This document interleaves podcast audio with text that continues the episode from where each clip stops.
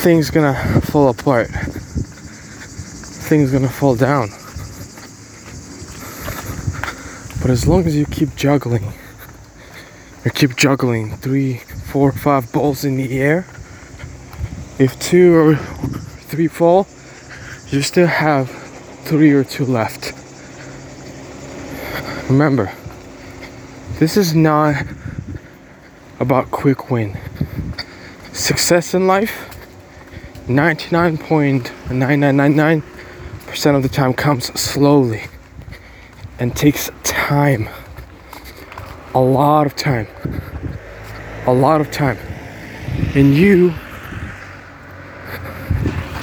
my friend, and you, my friend, are responsible for a lot of it. And depending on what you do, what choices you make, depends, depends your life. And you're winning. Your victory and you're winning.